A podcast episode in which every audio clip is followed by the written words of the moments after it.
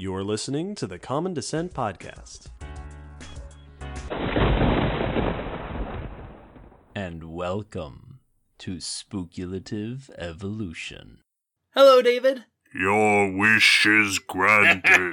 well, and hello, listeners. Welcome to episode two of Spook-E 2023. Dragons! Dragons. We are back with dragons, this time East Asian dragons. Last time we were in Europe. Mm-hmm. Now we've taken a trip. Absolutely. So, for any of you who this is your first time to the series, Spook-E is where we investigate monsters, creatures, mythical beings, and take a look at them from an evolutionary perspective. If something like that were to actually evolve on our planet, how would it likely evolve that way? Why would it evolve the features it has? And how could we get to something that we would call, in this case, a dragon? Yeah, what would be its ancestry and what would be the evolutionary, natural, selective path to give us a creature like that? Precisely. This is just for fun and just to explore monsters here in spooky season and the s- subject of speculative evolution. We will be releasing one of these episodes every Saturday, so the next new episode will be next Saturday. And we also have the live stream in November on the 11th at 3 p.m., so check that out. There's a link in the description for our website, so you can check out the details there. Also in the description, links to our social media and Discord where you can join the conversations about spooky season. Absolutely. So, dragons, we discussed them at length last episode. This is a different flavor of dragon. The European dragons were multiformed and often quite nasty. Mm-hmm. The East Asian dragon is a bit different in the fact that it is fairly singular in form, with variation, but pretty consistent, and more benevolent than not, or at least quite often, pretty helpful, I'll say. You know, maybe not, you know, buddy buddy, but not a monster like a lot of those European dragons were. So when we say East Asian dragon, we, we say East Asian because there are many countries in East Asia that have dragons of this type. These are your long bodied, scaled dragons, typically with four legs. They have that main head with typically a couple of, or a, you know, set of antlers or horns sticking off the back. Mm-hmm. A notable toothy maw, you know, snout and, you know, a bit longer, often lacking wings, and they often have a tuft at the end of the tail. Like a lion. Yeah, Yeah. Yeah, if European dragons was your Charizard type dragon, these are your Rayquaza type dragon. exactly. These are also extremely popular in media, so you've seen these probably. Shenlong from DBZ, as we heard That's- earlier. That was my. Uh, it was like he was here in the room. Haku from Spirited Away. Yep. is one of my favorite depictions. Haku's so cool. The Great Protector in Shang-Chi. Uh, Yep. So those... the, uh, the dragons in uh, the Zelda yes. Legend of Zelda series. Absolutely. Those are this kind of dragon. And so that is your typical East Asian dragon. Often you will see it, though, called a Chinese dragon because that's where it seems the dragon originated, is Hmm. in China. And it goes way back. These are extremely old dragons. Often they are referred to as long, either with one or two O's, or lung. And often the names for them will have that somewhere in their name. And will Right. Long is the character in Chinese that means dragon. Exactly. We have evidence of at least dragons similar to this going back thousands of years. so there are m- many of these are in jade trinkets and uh, pottery and you know artistic representations. The oldest one I found mentioned was a jade dragon sculpture that was from 4000 BCE. Whew. This these are very old in Chinese culture. Yeah. So they have been around for a very long time. They have changed form. A lot of these older ones were called pig dragons, where they had a pig like head with that flattened snout and then an elongated, limbless body, often coiled back around toward the head. Mhm. You know, so kind of that uh, Ouroboros sort of position. Yeah. Early ones were often a bit thicker and stubbier, and then got a bit more graceful, a bit more snake like as time went on. These were the first 3D, rep- you know, actual sculptures of Chinese dragons. This coiled form was a fairly uh, regular representation of dragons and snakes. The coiled serpent had an important role in a lot of early Chinese iconography, and even the character of dragon has some of that coiled aspect to it Yeah, it does. and that is referent that is connecting back to that coiled uh, significance probably one of the most famous things that you think of with the chinese dragon day is the chinese dragon dance which is part of the lunar new year where they have the dragon costume that dancers will wear yeah, you'll and- have several people Mhm. underneath this long cloth that is designed to look like the dragon. Exactly. So this is this is a, an incredibly central part. It's dragon is one of the twelve zodiac animals, so very important. Likely separate in origin from European dragons. That Mhm. these are just two concepts of what now are called dragons that kind of came up just on their own in two different places. yeah. There might be some crossover. I found some references to the Cetus, which is a sea monster in Greek mythology. That was a sea serpent, sea monster that often had the head of a boar, sometimes greyhounds, uh, and then the body of like a whale or a dolphin. We talked about this in the sea serpents episode that there were a lot of chimera, half land animal, half sea animal uh, creatures in Greek mythology, and that during the silk trade, there might have been some cross pollination between these, either one inspiring the other. Uh, I couldn't find specifically which one hmm was thought to have inspired the other and make them a bit more reptile or sea serpenty, but there might be some there, but otherwise, they're kind of their own thing and have been the dragon we know them as for a long, long time. Like the European dragons, there are multiple ideas as to where the inspiration came from. Snakes come up because it is very serpentine. The Chinese alligator was mentioned, Sure. being a Those do live over there. prominent reptile, uh, but it also could just be, once again, the creating of a powerful creature to represent things in nature or concepts and you know so it might not have a direct or singular inspiration it likely has many And like we mentioned last episode and we've talked about before, building chimeras, Yes. taking pieces of different animals and putting them together into a mythological creature is a pretty common thing to do. and this one is a very notable chimera we'll get that in just a second but Oh. it has a list they are found throughout east asia china is where you will most often see you know credited and noted but vietnam has dragons similar to this they are featured in in their legends as well korea is known for having similar dragons they often have uh, decorations of snake-like dragons in the rafters of some temples that are meant to carry the prayers up toward heaven Japan has dragons similar to this. They often have multi-headed dragons as well that Hmm. have a lot of the same features but are multi-headed. Uh, Orochi being probably the most famous, the eight-tailed, eight-headed dragon. Interesting. I've also heard that Chinese dragon and Japanese dragons have different numbers of fingers. There are different situations with different numbers of fingers. Gotcha. It depends on where you're looking and what age. Like Hmm. China had different times where, and we'll we'll talk about that because they often represented different levels of uh, importance. Oh, cool. Uh, Borneo also is a place with these dragons. The goddess of the underworld was noted to be a dragon similar to the Chinese dragon. In appearance, they have that long, sinuous body and those features we mentioned, but very often in many ancient Chinese texts and by different philosophers and historians, they were listed out what animal parts they had. Oh, like an ingredients list. Yes. Hmm. Typically, there were nine animals, but sometimes each would vary. But the head of a camel, sometimes crocodile, Okay, sure. the horns or antlers of a stag or deer, the ears of a bull or cow, eyes of a demon, sometimes a hare, Sure. Which- Those, interchangeable, um, the body or neck of a snake, uh, saw either specified, always the scales of a carp, Interesting. hmm Typically, the belly of a clam, like referring to the armored nature of it. Yeah, yeah, yeah. The, Uh, the, those ridges and yep, yep. rows, I'm imagining. Though I did see one time the belly of a frog. Okay. Yep. The feet, sole, or palms, each term was used in different situations, of a tiger. The talons or claws of an eagle or hawk.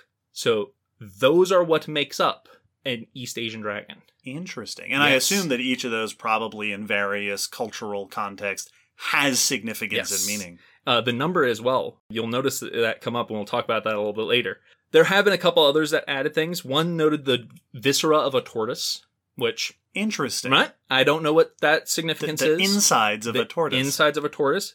There was also one that noted that the ears were through its horns. That the, the horns stabbed through it, and its ears could not hear. Uh, I don't know if it used its horns for hearing, but evidently that was in one version. Hmm. In other countries, it had the aspects of the other 11 zodiac animals. Oh, interesting. hmm So there is a separate list. The whiskers of a rat, those long, sinuous whiskers that are so often depicted, face and horns of the ox, the claws and teeth of the tiger, belly of the rabbit, body of the snake, legs of the horse, the goatee of the goat, which I I love that. absolutely. The wit of the monkey, the crest of the rooster, ears of the dog, and snout of the pig. So very typically, regardless of which list you use, the these dragons were an amalgamation. Yeah, representing or comprised of other significant animals. Yes, indeed. And unlike a lot of times when we saw it described with other monsters in general, very often it'll be described of they have a face like a lion's or Right. head, you know, uh, you know, similar to. And here it very often is like, no, no, they have these parts of these, an- like Yeah. this is a combination of these significant creatures. It's got all the different talisman powers. Yeah, basically. And this could be representing, I saw it mention the coming together of different peoples. You know, that they're a symbol of unification and, and, you know, combination of cultures. It could be that it is representing different desirable attributes. Mhm. You know, that each of those is a, you know, like the wit of the monkey sort of thing that Yeah, the best part of each thing. each one represents an ideal thing that you should take and that to have all of them would be a dragon. Mhm. or that it's a combination of some spiritual significance with each of those that there's some just uh, culmination of spiritual meaning. They also are often shown having a large pearl sometimes flaming pearl or jewel in the chin or throat. And often in sculptures that's represented with it being held in their mouth or held in the claw. So you'll see lots of artistic representations of them holding a an orb you know a pearl or jewel sometimes flaming and that this is thought to either represent something like the moon or sun or just a powerful, you know, important, valuable jewel, but often basically that they hold and wield great power, that they can contain something as important as that. They are also described very often as having 117 scales, Okay. which evidently is an important number in yin and yang, that it is significant Mm-hmm. Often, though, it is even further specified that it is 81 positive yang and 36 yin scales. Yeah. And there's a, I saw it noted multiple times that it's significant. I was not able to find a description of why those are, Yeah, but the numbers are important. that those are important. and as soon as you said 117, I went, that's divisible by 9. It is, Yep. as are each of those other numbers. Yep. So nine runs throughout. Nine is an important number. There are depictions of them with bat like wings. okay. hmm We have modern versions of this in like Avatar. Their dragons were this style of dragon, but they had wings. Most don't, but they have been portrayed with wings, typically growing out of the front limbs, so right in line with those. But typically they did not need wings because their ability to fly was not seen to be physical but mystical. Right. That this was a, a power they had. As for the numbers of claws, there are variations. Early Chinese ones had between two to five, and different countries often did have a different trend. Japan often had three, Mongolia and Korea often had four, and in a number of dynasties in China's history, five claw dragons were reserved for the emperor, and four clawed dragons could represent the princes and nobles. Hmm. So there was a hierarchy. It also was very common that the tiger was considered the rival to the dragon, and that is why so often they are depicted in battle. Basically, the idea that the only thing that could rival it and, and challenge a dragon is a tiger. And typically, these dragons are aquatic in nature. Uh, not always strictly, but very often tied to the water, living in the water, moving under the water, often controlling the water and controlling weather along with it rains, but also like tornadoes and floods. Description of them breathing out clouds and bringing the rains connected them with the rain cycle in a number of Chinese beliefs and traditions. It was often thought that if you could summon a dragon, you might be able to summon the rain, so there were practices for that. This is actually one of the cool things depicted in the uh, Raya and the Last Dragon. Sisu uh, has a rain controlling scene, and that's how they're able to fly, which I like the connection there. And while mo- many of the versions of these dragons had these features, there were lists of types of dragons, and they all had different attributes and features and significance. Now, there was not a singular list, there were many, many versions of these lists, typically nine. They were typically lists of nine, but I found one mention that when uh, at least some historians looked into it through the texts and descriptions, they found over a hundred different ancient Chinese dragons listed and named. But there were a couple like main ones that show up very regularly. Some of these names you might recognize because they've been used as the names of dragons in certain stuff. Some of the ones that I noticed being most common were like Tianlong, which was the heavenly dragon, uh, often considered a celestial dragon, guarding the heavenly palaces and pulling divine chariots and stuff like that. Fucanglong, which is the hidden treasure dragon. This one uh, I saw described as an underworld guardian, precious metals and jewels and stuff like that. Dilong was an earth dragon. Shenlong was the god dragon. This one was, often was called a god of thunder and would create thunder by drumming its belly. Sometimes it had a drum shaped belly. Hmm. Yinglong was the responding dragon, and this one was a winged dragon uh, and was often used as a sign of imperial power. Some of these are very similar. Uh, I found Chulong was the curling dragon, and Panlong was the coiled dragon. You also had it just super awesome ones like Jiaolong, which was the crocodile dragon, Sounds pretty cool. also sometimes known as the hornless or scale dragon, and was the leader of all aquatic animals. Huh. Yeah, well, there you go. valid. Long Wang is the Dragon King. This was a, a concept of dragon that came a bit later. There were also some that had uh, names that didn't associate with Long. Shen was a giant clam, a shape shifting dragon. A tongue was a soaring snake, a flying dragon without legs. Hmm.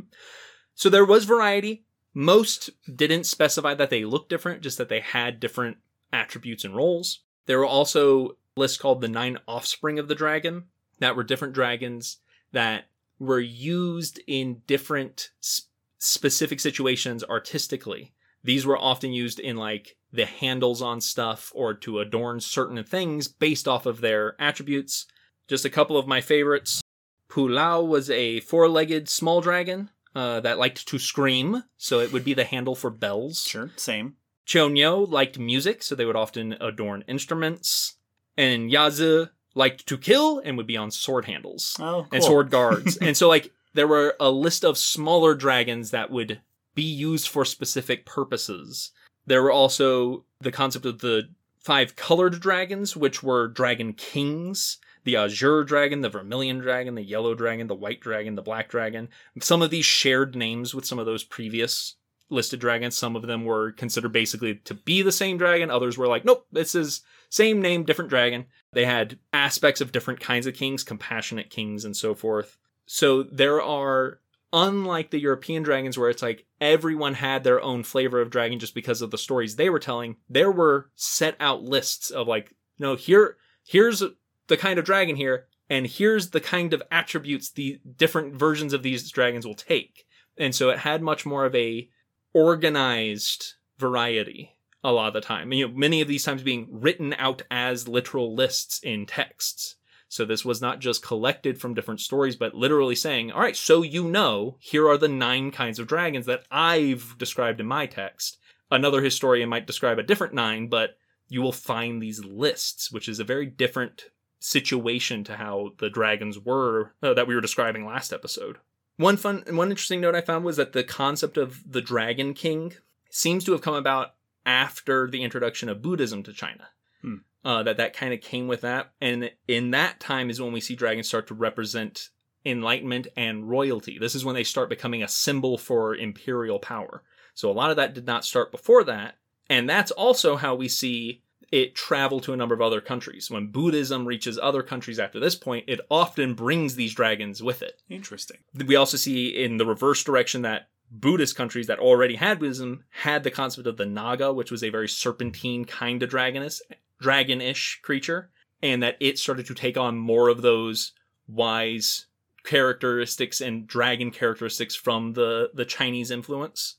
I also saw noted that that is when we see the dragons move over to Japan is when Bu- Buddhism is first introduced there. So we do actually have some like direct historical lines of the spread of this kind of dragon, which is kind of interesting instead of the much more mixed uh, and and hodgepodge situation that we had with a lot of the European dragons of like this one could have been inspired by any of these three other dragons that existed before it. hmm This one we actually do have like no, it originated here, and then we can kind of see how it spreads out. Not directly. There's definitely parts of it that we don't know, but it's a, an interesting situation.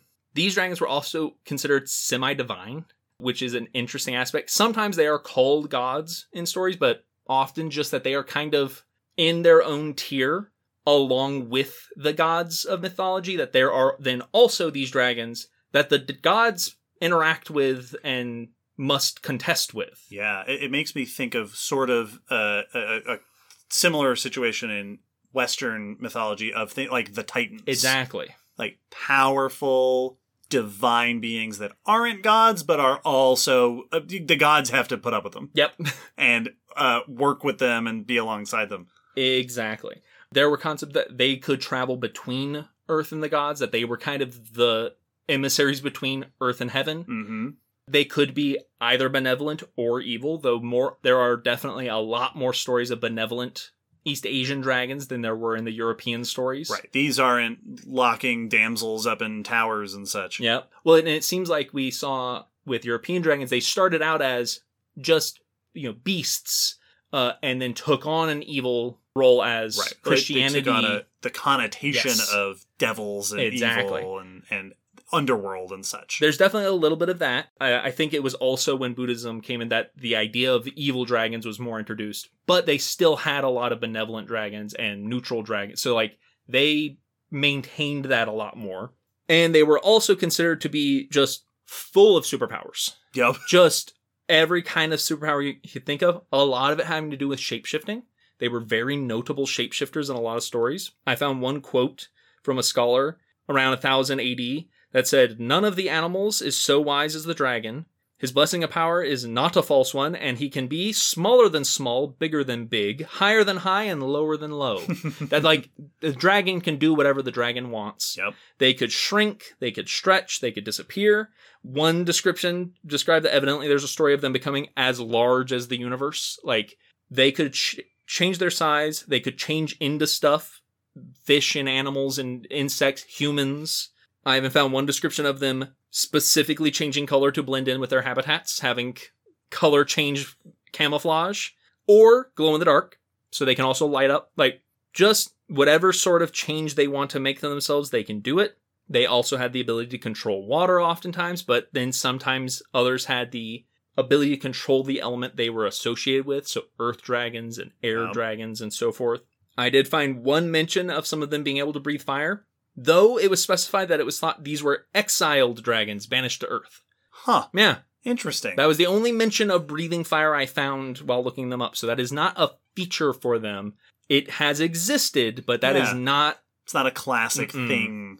Uh, which is interesting because in the last episode with European Dragons, we also discussed that, at least for a long time, that wasn't a thing. yes. Tom, common among them. Exactly. It's it's become much more common more recently Yeah. and has gotten to where now that is a thing dragons do. Going back to Avatar, which had these kinds of dragons and were the original firebend like yes. that's kind of the ultimate example of how that's gotten spread through dragon culture. They're also associated with the number nine, as we've mentioned throughout. This number is special. It is seen as a heavenly number, at least in those old myths and, and, and writings. It was often considered the number of the emperor. So this was just a significant number to Chinese culture, and it it may still be. I don't know in all contexts how often nine is still used, but it is shown up in dragons. The list of kinds of dragons, the scales, the attributes, the number of animals they have often is nine. The list of the sons of the dragon, nine shows up throughout. These dragons were considered to be significant, important, powerful, influential creatures. Some of them helping to form the pillars that hold up creation Mhm. like They were part of creation stories. They were part of stories of gods and demigods. Like they were critical and have shown so in the fact that they are still incredibly common in our you know culture nowadays.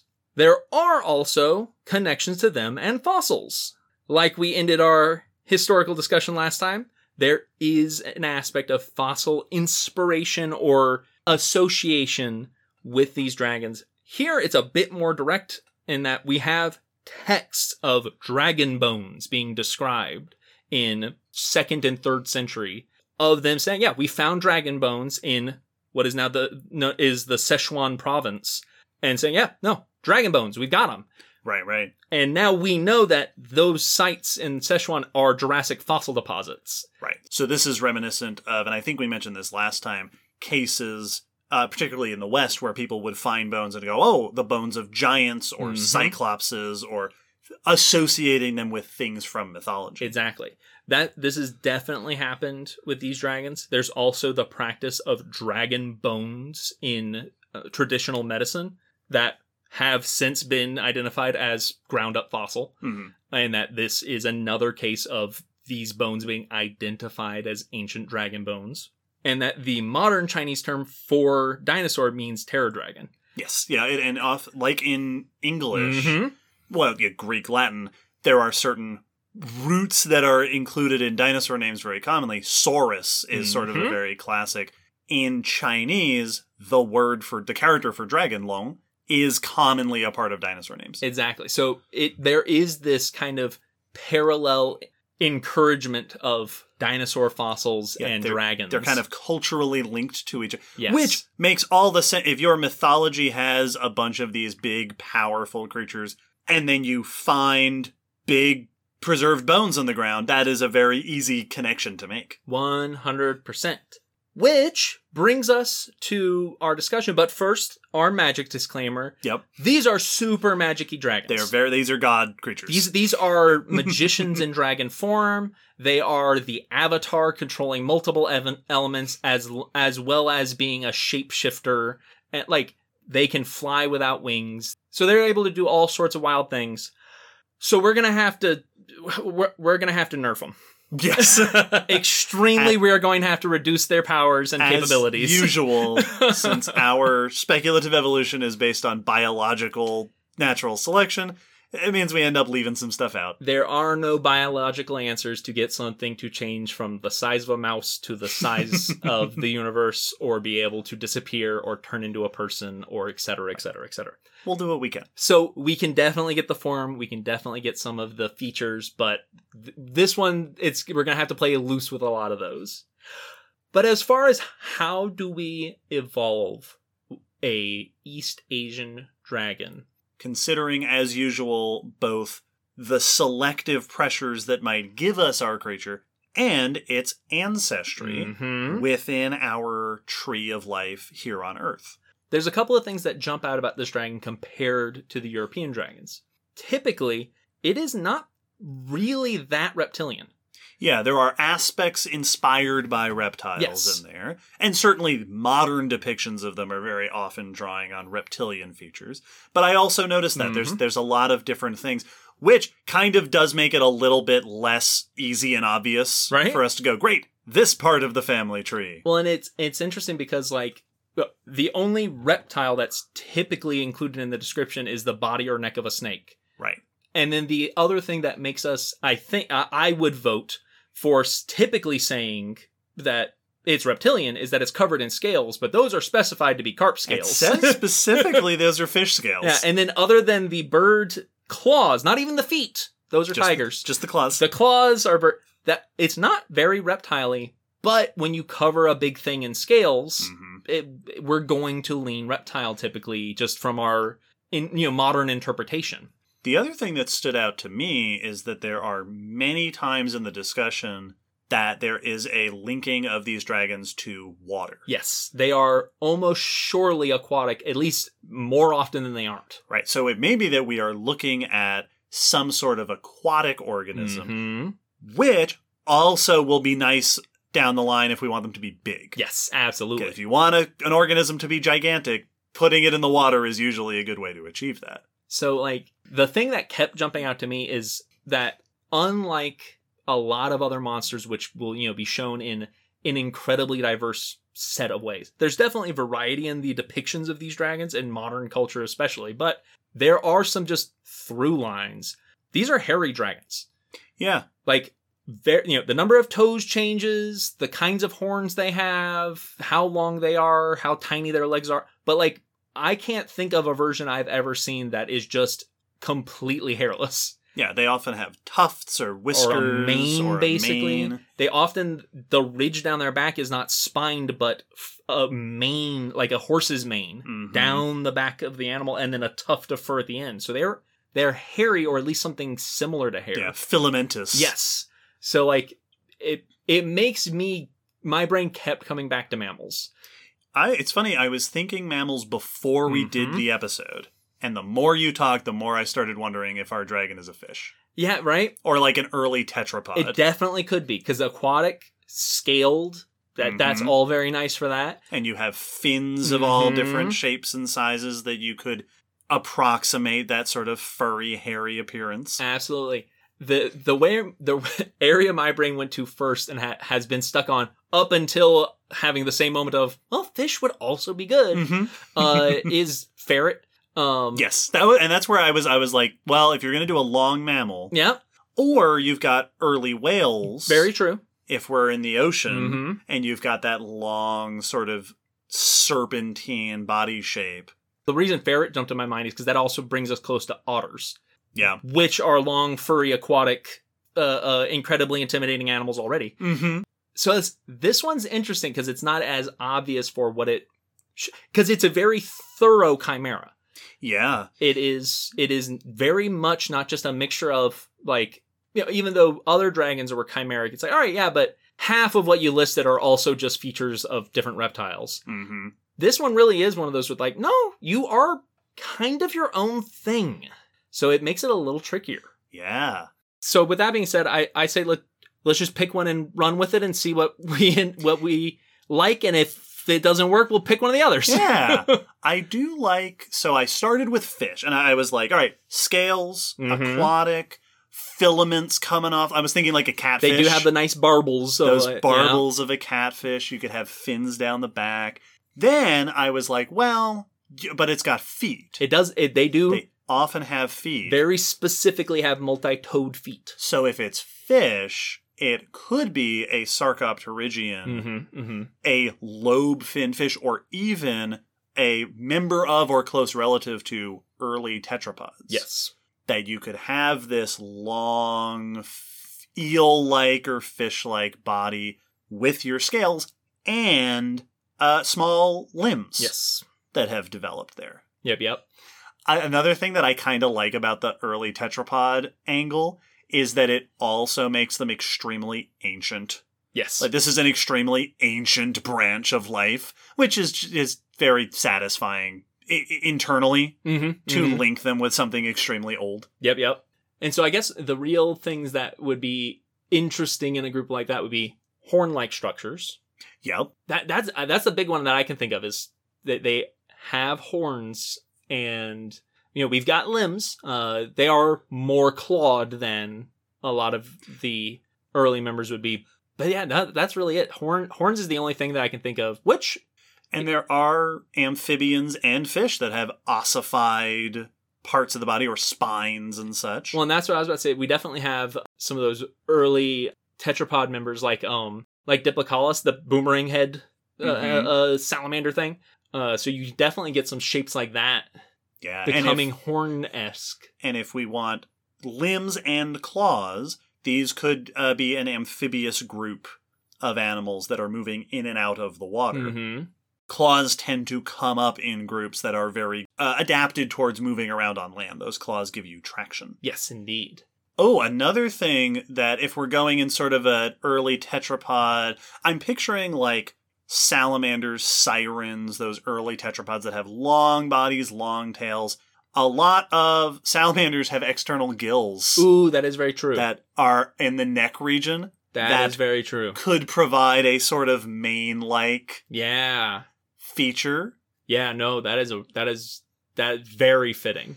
And if you had members of this, and especially if this is a very old lineage, they could have developed over time to acquire traits that are better adapted for swimming, but also for moving around on land. You get your claws, you've got horns for display and whatnot.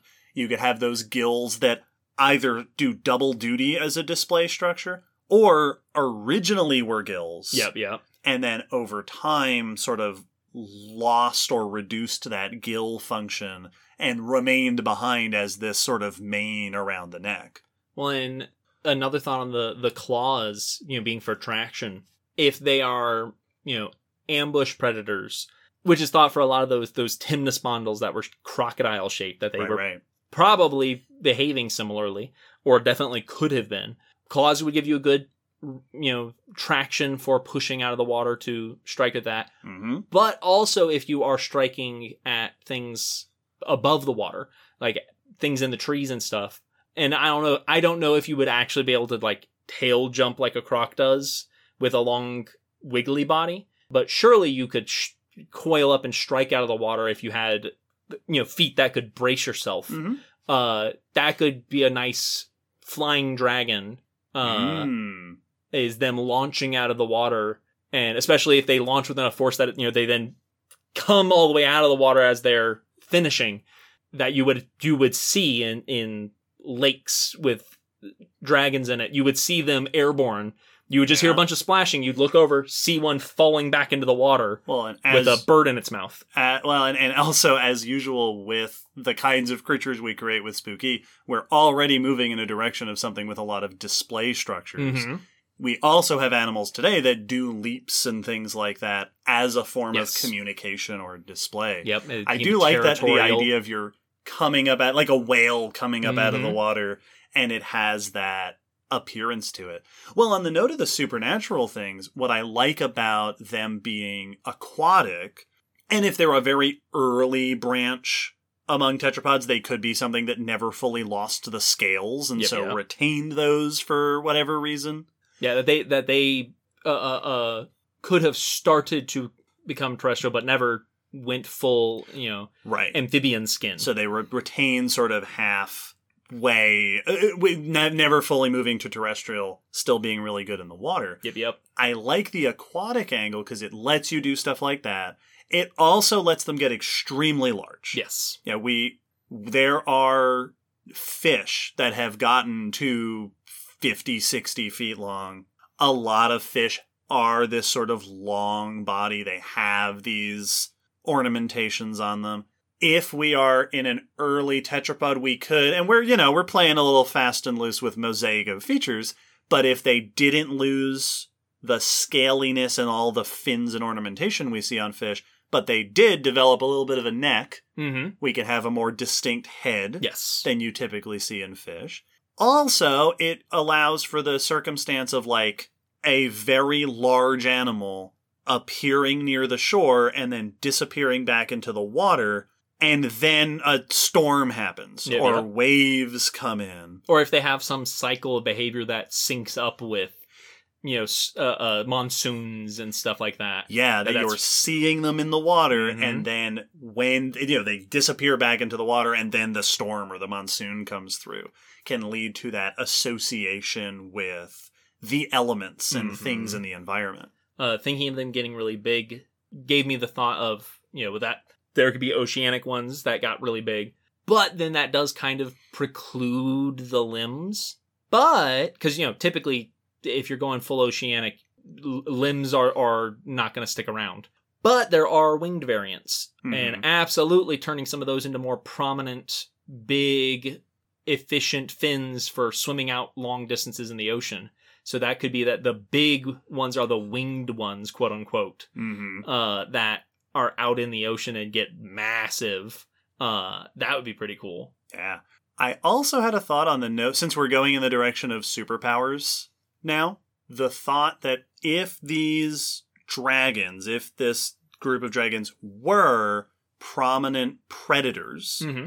in an environment that also have prominent display features that have horns or whiskers or these fins or modified gills and such that give them this display, It could be that ecosystems that include them would end up with other animals developing similar structures as an intimidation display. Yeah, yeah. As the, I have a similar structure to the big predator as a defensive display to cause other potential predators to think maybe this is a juvenile or just to be reminiscent of the big one and discourage them.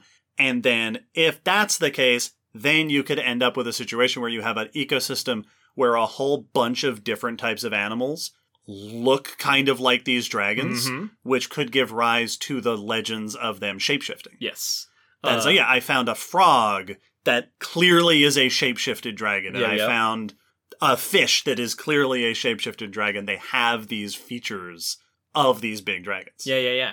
I was also thinking about the shapeshifting, and the thought I had was they're young, but since Mhm. they're fish, they can now go through metamorphosis and have That's true. very notably different looking stages of life. And since it's a dragon, there can be nine stages that it can start out as a fry, and then like eels go from a glass eel to you know like you could have extremely different forms and giving you the the size changing but also the shape shifting some of those could mimic other things Yeah, where it's like- different life stages. yeah no i'm a jellyfish ooh uh, don't you don't Right, want to bite yeah, me i it- sting when it's very young and they're Mhm. not powerful swimmers. and they're translucent. It's oh, I'm a jellyfish. Don't mess with me. And you have the fact it's like no, no, you don't want to mess with jellyfish because then I seen you. It also might be a dragon in disguise, Yes, and then you'll be in trouble. there could also, since we are in the amphibian realm as well, could have a stage that is more terrestrial or Mhm, more mhm. amphibious, which could even be one of the reasons why they hold on to those limbs. Yes, Uh, even through evolutionary time, they still need those at certain life stages. And then you could have something that maybe looks like a lizard or a salamander yeah, that could also fit that d- taking different forms template. yeah. Well, I mean, you can have a situation where it's the the big, large aquatic versions is the you know the the full on adult stage, so to speak. But not everyone reaches that right away. It's like how there are certain fish where it's like the the final stage, so to speak, is when you become a big male, but only one of you does that at a time. Right. Like that. Once you get to that, there's no coming back. But most of you won't do that because there there's only one big male at a time. It could be one of those of like no that only if there's enough room for big dragons do you become a big dragon. Otherwise, the hormones in the water keep you from metamorphosing fully into that. So you could have it where most of the dragons you find are living very different lifestyles. Yeah. Mm-hmm. And I do like the idea of the big stage. Be- I- I'm picturing very much like a basilosaurid. Mm-hmm. That that is a big predator, maybe more of a shore, shallow water, near shore specialist, which does fit a bit nicely with things moving in and out of the water, retaining something more like limbs, also something more like a catfish, Yep. uh, which I'm stuck on only because of the whiskers. Yep. Yep. It does it. Also, they're big, Yes. so you can have that habitat and lifestyle that means they're more likely to be encountered by people living on land, even though they are an aquatic thing. Well, and, and I also like that you could have like the freshwater variation that is more shore bound and has the semi terrestrial, you know, Mhm. offspring. And then you could have oceanic species that don't do any of that. They still have life stages, so you still might find, you know, a small, just normal eel length dragon in your, your net. But then there are ones that get up to like Basilosaurus size Yeah. and are just these massive ocean going predators. But you, as a fisher, you know, you as a person who's not studying them, uh, isn't going to know that that lake one doesn't eventually become that ocean one. yes. Like you, find them of all different sizes, and they just keep getting bigger. So I would believe that one leads to the other, but truly they are different species. And I do like that notion of having a bit of that diversity. This is a lineage of life, not nearly as diverse and varied as, say, our European dragons Yes. from the last episode, but enough to have nearshore populations, deep ocean populations, freshwater populations. You could even have cave ones that are the earth, you know, dragons that live Oh, within the mountains. Well- They're still aquatic, but they are specialized for subterranean environments. And I like that that could very easily give rise to that shape shifting idea. Mhm. But also the association with, yeah, these are the underworld ones, Yes. and these can control the waves, and other versions of things like that. I do Yeah. like that. hmm No, I, I I like that. I think that that fits them well. Really, the only thing that like is you know difficult to achieve with that is the flight, but that was the thing that was going to be probably the most difficult to achieve. I kind of wrote off flight Yep. right at the. Like- Sorry, uh, that So flight's like- really hard. I did consider for a little bit as like, all right, they live in cliffs, right? and their most of the body is not the body. Mhm. And it would be like a biological version of the dragon costume, yep, yep, where it's that's all just gliding surface. right, right. And then they glide, and the actual body is a little thing up front, and then it glides down like a ribbon. Uh, but I, yeah, that doesn't really. Not like Not all of our spooky creatures are gonna fly, I guess. nope, nope. It's definitely I I like the jumping because that works for like Mhm. you know crocodile style jumping, but also whale jumping and like Sure. Well, aquatic animals jump all the time. They're good at jumping. if they're going through different life stages, maybe some of them do the salmon thing. Yep, and yep. They move upstream and they're just jumping out of the water and flying through the air a little bit. So like you know, we could even have flying fish species that are particularly good at gliding after a jump. So yeah, I think that that covers that pretty well. Oh, I just had another idea of if since we're going fishy and amphibianishy, that gives them nice spherical eggs a lot of the time. Sure Uh, does. and if they have parental care of like placing the eggs or carrying the eggs in their mouth, uh, that could be the holding the jewel or the pearl. hmm Uh, so that and it's like a cluster of eggs Mhm. or one big egg. yeah, and you could have either that some hold all the eggs in their mouth, some put you know hides the eggs one at a time, Mhm. and it's a more particular thing. I like that. I like I like associating the the eggs with the valuable thing because that's Yeah. a very It- that that fits very well. yeah, it's a nice parental metaphor. Also, this is a little bit. Ah, now I'm now I'm. I gotta look. But Getting a little squirrely with it. if they no, we went fish. If they are, they're a big animal. They're a top predator. It would make total sense for them to be some sort of keystone species. Yes. that they are extremely important. So you could also have circumstances where if they disappear for some reason, Mm-hmm. people would notice the ecosystem degrade. Yes, exactly. The ecosystem would start to fall apart and it'd be like, oh yeah, there used to be all these cool plants and all these cool animals. The water used to be clean. And then the dragons went away. Mhm. And now this ecosystem is falling apart. And you get that association with them being powerful controllers of nature. Well, and that also gives nice for like the cultural practice of honoring and respecting Yes. them. That like, no, no, treat the dragons well because if you wrong them, they are they're going to leave and they're going to take the fish with them. Yeah. And that actually makes a nice little lead into the other thing I was trying to come up with an answer to. If it is a cultural practice that people treat them and their environments well, that could lead to a situation where these are animals that don't fear humans. Yes. hmm Or even thrive in situations where they are near human cultures, which could lead to that reputation as benevolent hmm and kind. That just a lot of cultures that share their the ecosystem with these these animals, it just it b- becomes tied to one another. That Yeah. they're they just cultural practices and behavior become intermingled and they've just existed like this for generations and generations Yeah. i like that So this would be a group of early lobe-finned fish. yep so either close to becoming tetrapods Or, or, or really early tetrapods. yeah branched off right before everyone else booked it for land Uh, which does mean that this lineage would have had to have become sort of sort of uh, taken this path hmm in like the Devonian. yep yep Which makes them much more ancient than our European dragons, extremely which is very satisfying. extremely That's a very fun. I like that. yes Uh, they would also be Laurasian, but we can say that they originated, you Mhm. know, in the Well- sort of East Asian region. well and it could be one of those where they may not even if they didn't originate but they became successful right. you know, they that- diversified yeah. there. that even though they may have origins elsewhere, they you know them from here.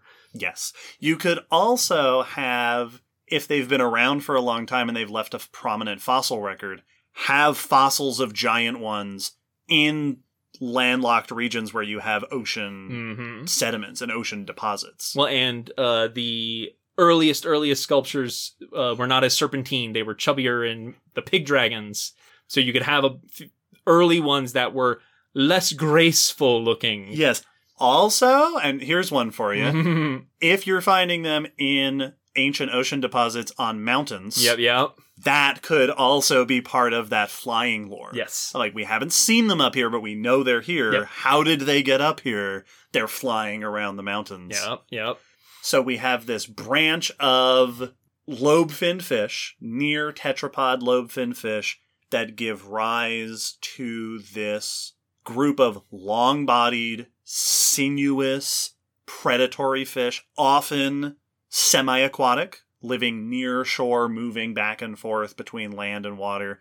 We could have freshwater variants, we could have open ocean variants, with all sorts of filaments and gills and fins and stuff that give them the appearance of horns and whiskers and manes and stuff like that, which have different life stages that show up in different parts of their environment, uh, which may- maybe also are influential enough for other animals in their ecosystem to evolve convergent appearances and who serve as a very ancient lineage of important keystone species Yes. in their environments. and it also be kind of a neat idea if they were the idea that they became super successful in a you know fairly particular region of earth you know Mhm. and that so it's like they are vital keystone species here you know not everywhere but where they are though they are intrinsically tied to the environment because Yeah. they've been a part of this ecosystem for millions and millions and millions of years. Like they've been here for hundreds of millions of years.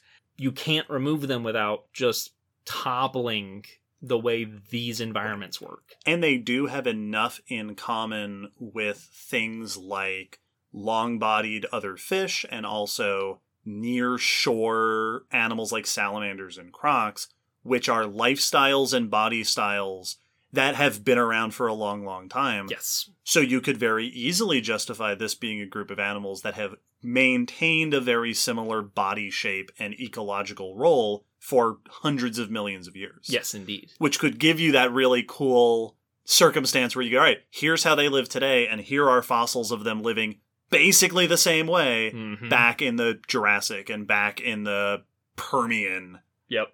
That they're fairly conservative. They are fixtures. yes. Uh, and I also really like the idea going back to the notion that they have a maybe it's a, a yearly spawning Mhm. or reproductive lifestyle that happens to temporally line up with the monsoon cycle, Yep. Yep. especially if they are in that region of the world where you get the monsoons. So you see them being really active and jumping out of the water and making noises. Yeah, I'm sure they're, you know, making splashy noises at Yep, the very yep. least. And then the rains come. Well, and you could have you know uh, uh, them sync up with that. They could other species could sync up with different things. You know Mhm. of of tides. You could also get like them coming in with other breeding cycles of other animals if they're predators. You know, so it's like when you know when these fish spawn, the dragons bring the fish in. Right. Oh no, they chased the fish in, but yes, no, they both arrived at the same time. Yeah. Well, and if they're really good at near shore hunting, they Mhm. could be driving Exactly. fish toward the shore. Like it, well, kind of like uh, uh, how there are people that have hunted with dolphins. yes. by the dolphins pushing the fish close enough for them to net and them pushing the fish back toward the dolphins and that's been going on for generations that it's one of those of like yeah the dragons bring the fish in we get some they get some everyone wins.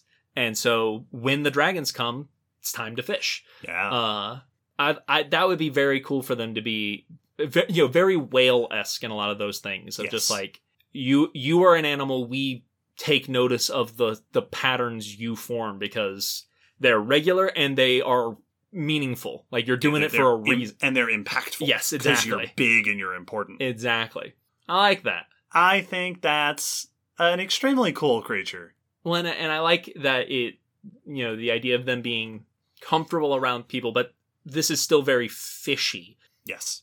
So I like the idea of them being uh, kind of unknowable. Like they don't have the same emotiveness that a, a mammal like a, a dolphin would have, so that it's got kind of that alien intelligence or you know that Mhm. like They are inscrutable. yes exactly like I can't I can't read anything off you. You're like a sphinx, uh, just stoic eyes, just fish brain. I I like that. Cool. Yeah. This- So we've got an East Asian fish dragon. This works. I like it. Very neat. So now we've got our European dragons, a diversity of reptilian creatures, Yes. and our East Asian dragons, this lineage of long, sinuous, highly decorated predatory fish. Nah. Boy, I like that, and I am excited for the next one. Yes. Where are we going to go? As always, listeners, let us know uh, if you have ideas. Down in the episode description, you'll find links towards our social media and also our Discord, where there are speculative evolution discussions happening. There's a spooky channel. You can absolutely jump in there and share your thoughts and uh, contribute to our discussion here. Absolutely. If those thoughts and that discussion leads to the creation of fan art, we absolutely welcome it. It is our favorite part of Spook-E, getting to actually see what our creations look like. So please feel free to share it there. You can send it to us via email. If you would like us to post it on the website and on our fan art page, or for if you're okay with it being included there, please let us know and let us know how to tag you on that art. We love getting to add to our collection. Yes. This uh, was episode two of Spook-E for the Year. We have two more We are halfway through. Dragon episodes in the month of October, and then November 11th, Spook-E live stream. Yes. 3 p.m. Eastern Time on YouTube. Anybody is welcome to come and share your questions, comments about speculative evolution in this year's Spook-E. Follow the links in our description for more of all of that stuff. Yes. And with that, we will see you next Saturday with another dragon. See you then.